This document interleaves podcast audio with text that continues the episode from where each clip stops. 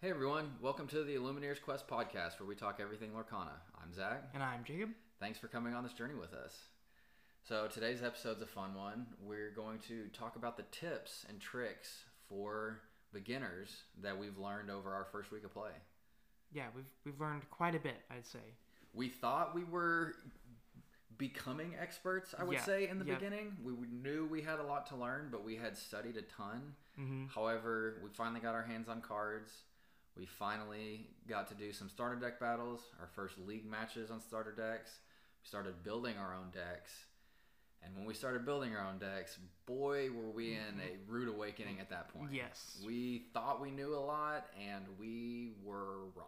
Yes, that's for sure. Um, and we'll get into all that here in this this episode. Yeah, so this should cover some of the roadblocks that we came across, some of the other things that you, as a beginner, might not consider. You know, the big things I think that a new player will look at is ink cost, Mm-hmm. strength and willpower, Mm-hmm. lore that a card gives you, consider action and items to round out a deck, and maybe, just maybe start scratching the surface on abilities Mm-hmm. and secondary attributes of cards.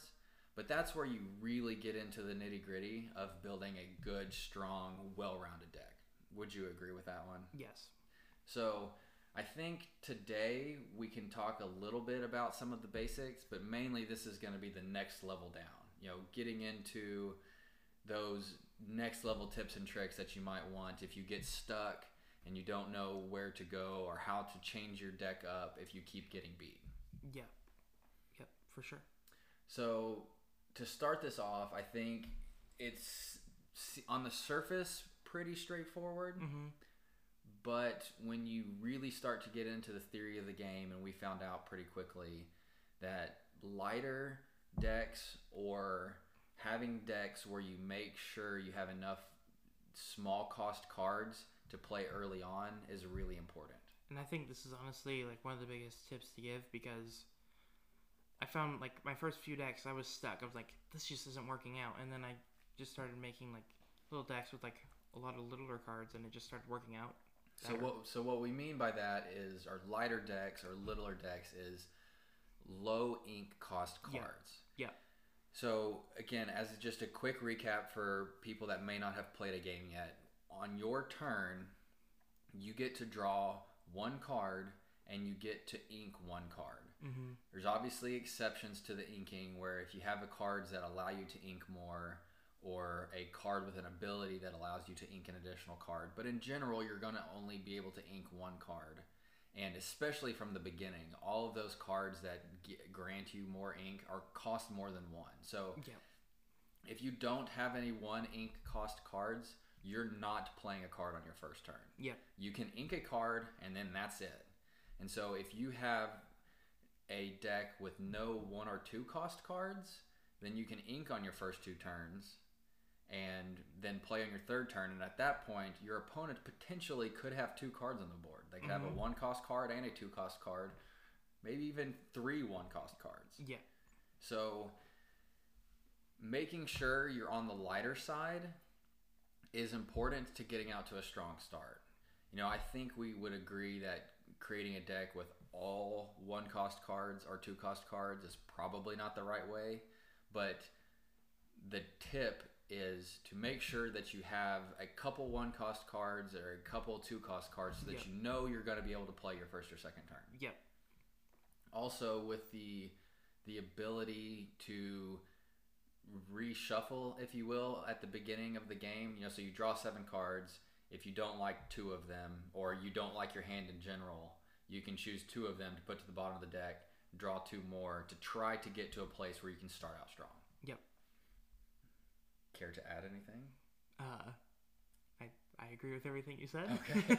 That's fine. We can keep going. I just, I think that, and I've mentioned this before too, but people that have played Marvel Snap will definitely understand this, you know, paradigm of how to play the game because it's the exact same in Marvel Snap where you start off with one energy, and so you can only play a card that costs one on your first turn. Then you get two energy your second turn. And so the same thing works with this. You build up your ink slowly over time. So by your third or fourth or maybe even fifth hand or fifth turn, then you're to the point where you can start to really play the the more powerful cards. But you have to build up to that, and you have to, if your strategy is to play a heavier deck, then you have to make sure that your opponent isn't running away with the game before you can get to that. So you have to still have lighter cards in there to deal with their lighter cards before the game runs away from you. Yeah, and I think one of the other things too is like if you fill the board up with you know lots of lighter cards, um, there's only so many times that your opponent can can challenge and you know Yeah. attack. So you That's fair.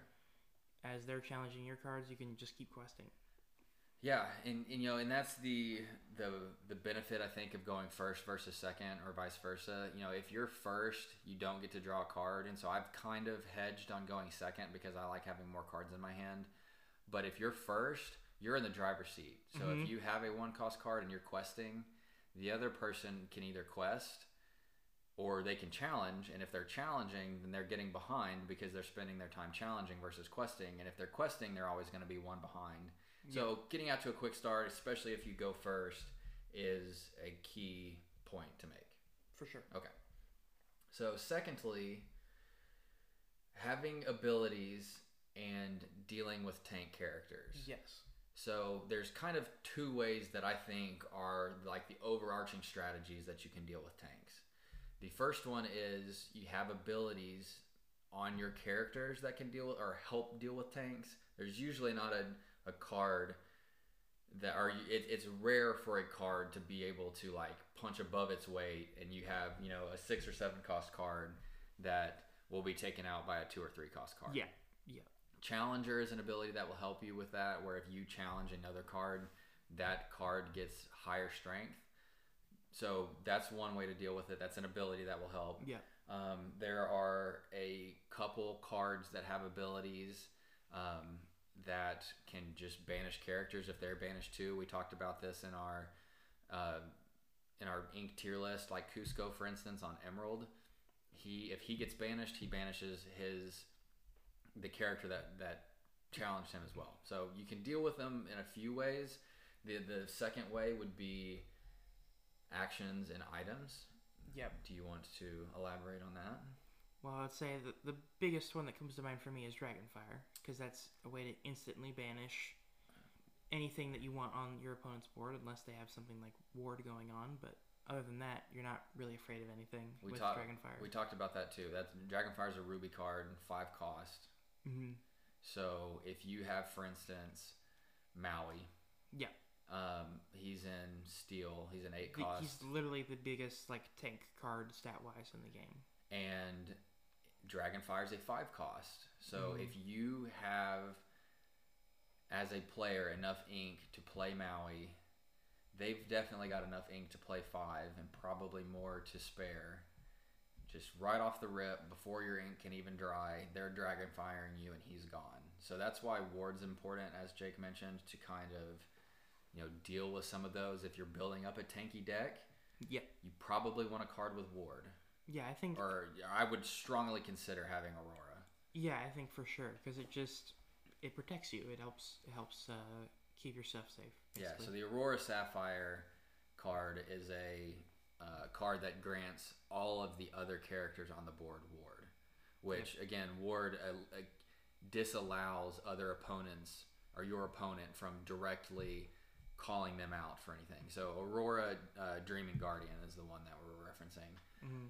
And then secondarily, I think there are a lot of cards in steel, which again we touched touched on in our tier list. If you haven't listened to that one yet, that'd probably be a good one to, to listen through as well.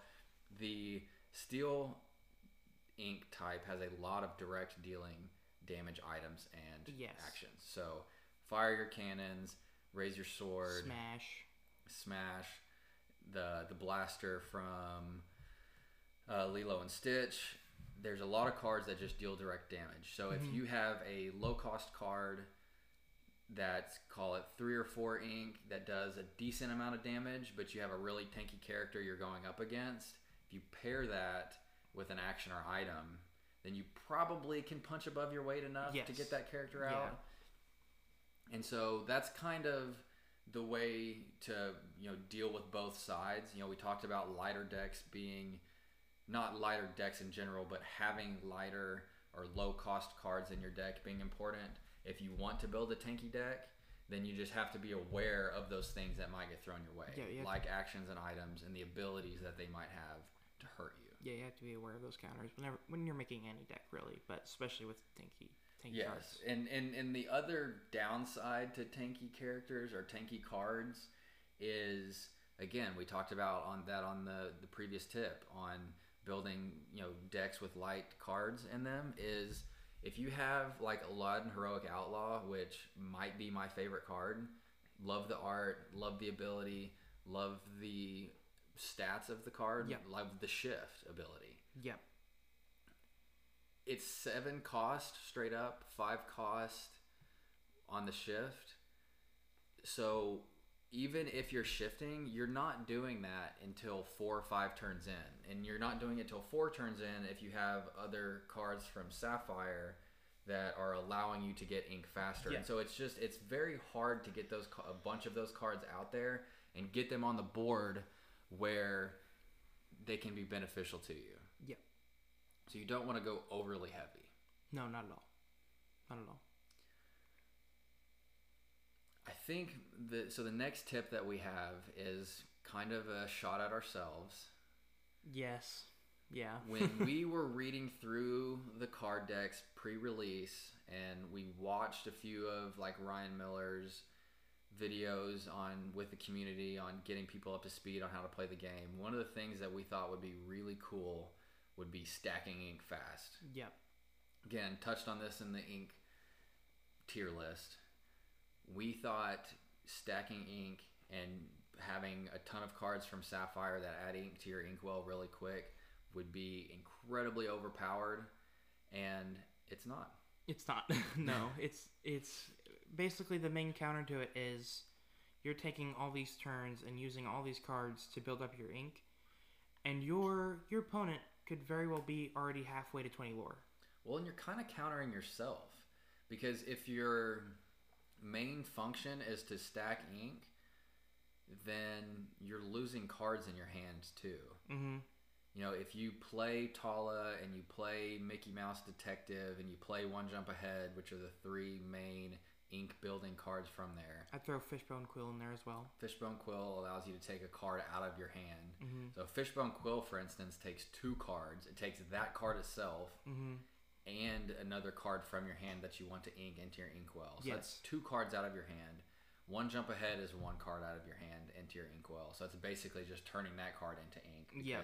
it goes out of your hand into your discard, turns it into ink, takes a card off of the top of your deck into your inkwell. And then same thing with Mickey Mouse Detective. It takes a card out of your hand, and then Your you get to put the top card of your deck into your inkwell. Mm-hmm. And so you're using a lot of cards to get that ink into your inkwell, which is in great in theory, but what we didn't consider was that you run out of cards very quick. Yep. When you run out of cards, you're at the mercy of your deck being in good shape. So if you, for instance, are playing Sapphire Ruby or Sapphire Steel and you get Aladdin Heroic Outlaw or you get Giant Tink or you get Maui, then that's fantastic. If you draw Flounder or you know the base Aurora, that's two cost from Sapphire, you're in trouble. Yep. Hundred percent. The other opportunity with that is to play Amethyst, so like a Sapphire Amethyst, and hopefully draw a bunch of cards to offset the ink that you're building. But again, to your earlier point, your opponent might just be going crazy questing and building ink as you're or building mm-hmm. lore as you're doing this, and so you might be behind be behind six or seven ink by the time your strategy's starting. Yeah, and that goes back to our first tip: is lighter decks seem just seem better, um, and those I think as people figure out the game will get more and more play, and I just think as the more that happens, the the more Sapphire gets left behind. I think. You have more value on your first two or three turns Yeah. with lighter decks, and with. Sapphire, it tends to want make you want to play heavier decks because you're building that ink. It just takes you longer to get going. Correct.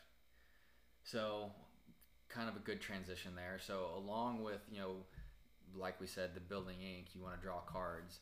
Drawing cards and adding cards to your deck or to your hand seems to be super OP. Yes, hundred percent. I think obviously amethyst is the number one ink for that.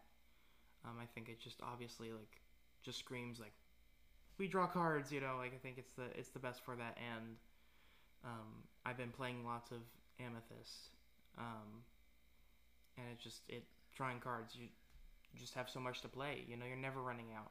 Yeah, and so again, like we said with the Sapphire deck two seconds ago, you can run out of cards really fast. So we'll take we'll take you through a first the first couple hands here, or your first couple turns. Mhm. You start with seven cards. We'll say you're the first turn, so you you have seven cards. You don't get to draw a card that first turn.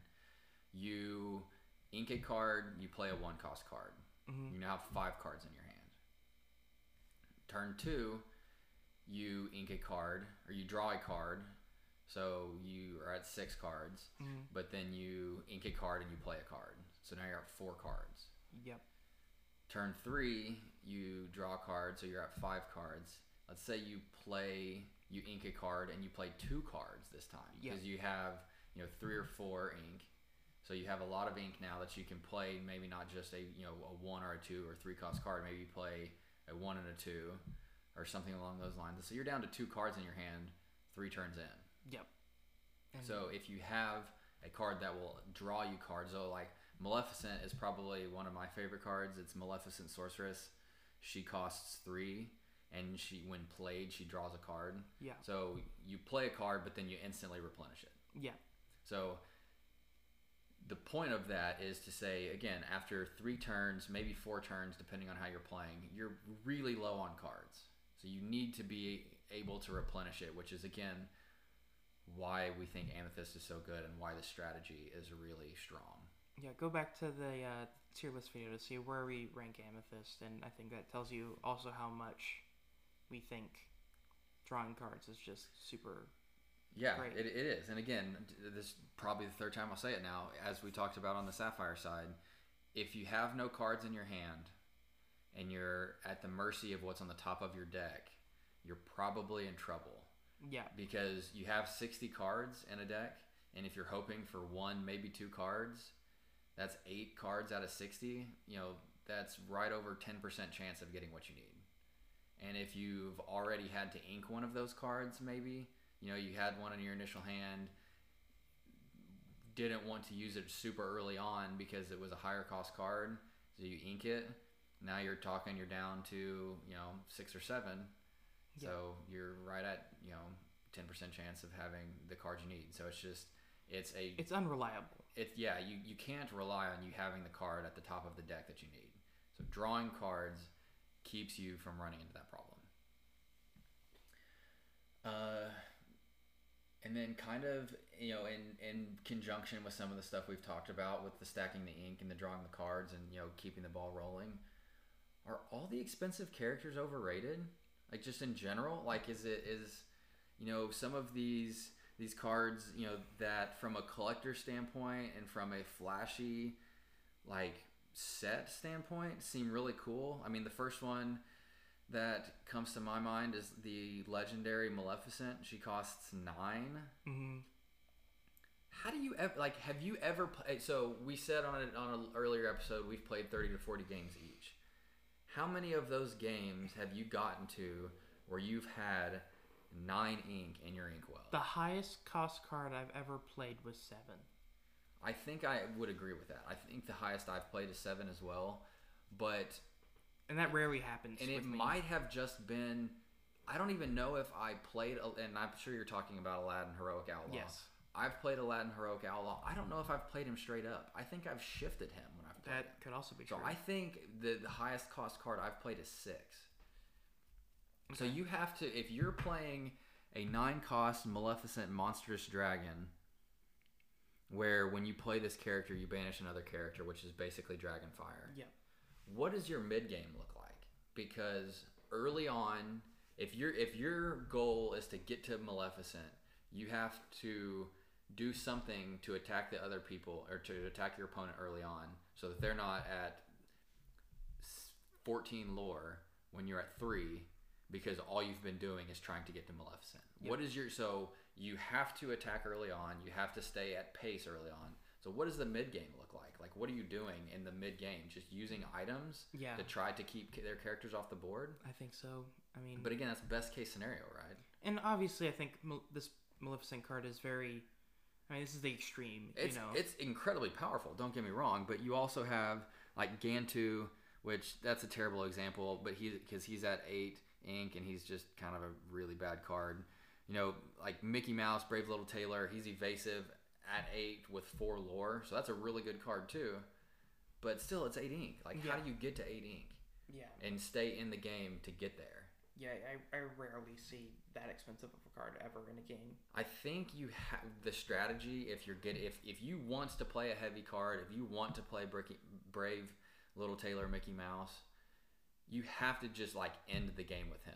You Yeah. have to somehow use him and have rush or something Yeah. to play him quest in the game because I don't see a world where your mid game, so call it rounds like three through six, stay at pace with your opponent or close enough with your opponent to where you get this card and have rush to get him going to win because again we talked with dragonfire we talked with steel you have other abilities that can knock him down really quick so it, it's just it's a it's a huge risk it's a massive risk to play something on one turn one card that expensive I just think, in most cases that I've seen, it's not worth it.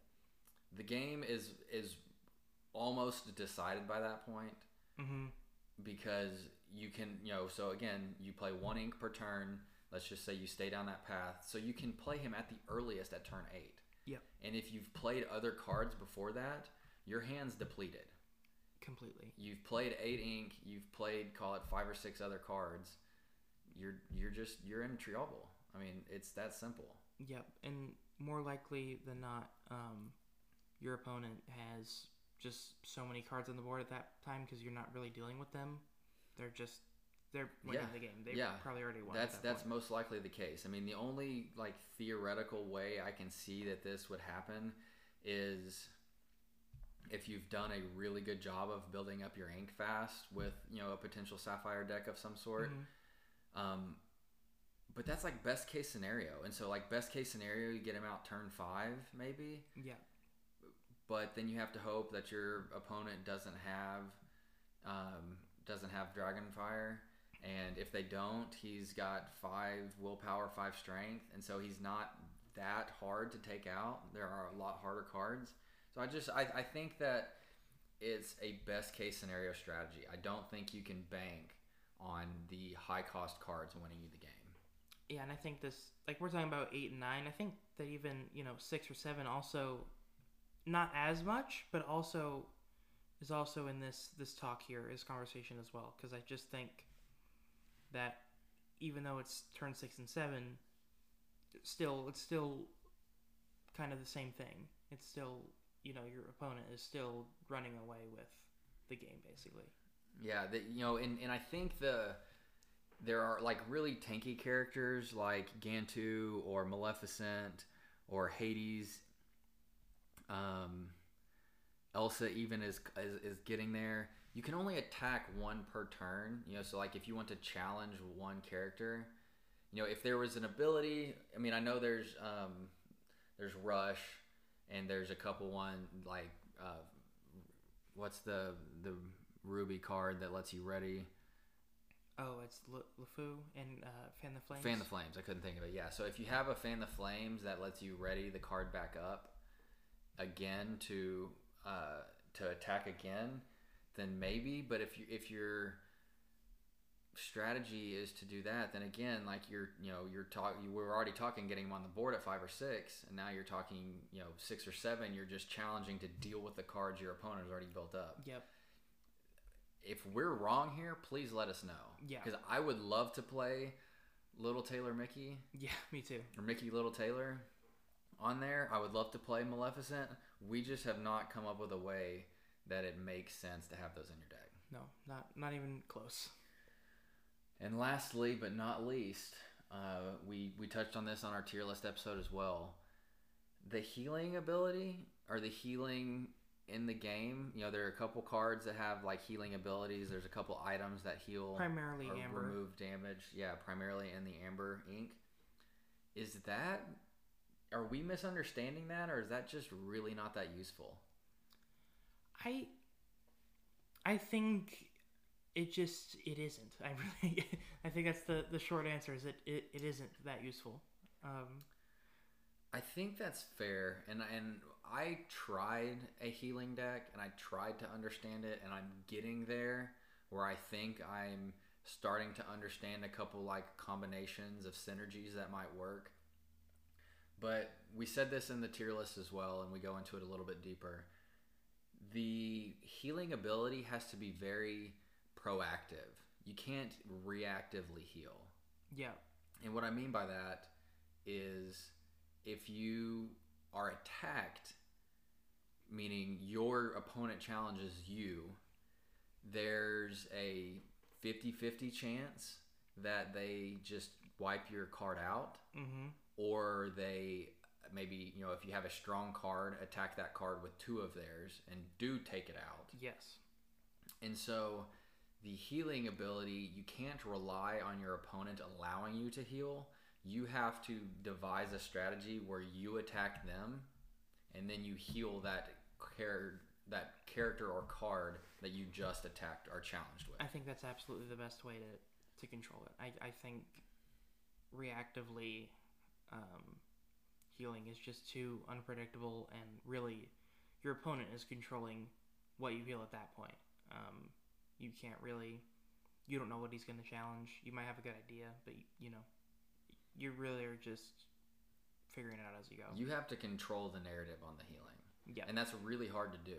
yes. And some of those healing cards cost a lot as well. I mean, there's Dinglehopper, you know, for shout out um, Ariel and Little Mermaid, which will remove one damage every turn. hmm But one damage isn't going to out heal most cards. Yeah. Most cards, unless they're a one cost, maybe some two cost cards, are going to do two or three or four damage. Probably in the two to three range. Most of the ones that we found are really strong are in there. And so if your card has call it three willpower, character challenges you, does two damage, you remove one of them, you're still dead next turn. Yeah. Yeah. so it, just- it's great to have it on the board, but I just think it's overrated a little bit. Same thing with um, other cards within the um, the amber ink. You have healing glow as an action, so you use it once and it's gone. It costs one. It removes two damage. That's a little bit more so, I think. I think that's a little bit more useful than Dinglehopper. It is a little bit more useful, but again, it's still very limited because you get to use it once Yep. and it's done at it's that point. Very niche.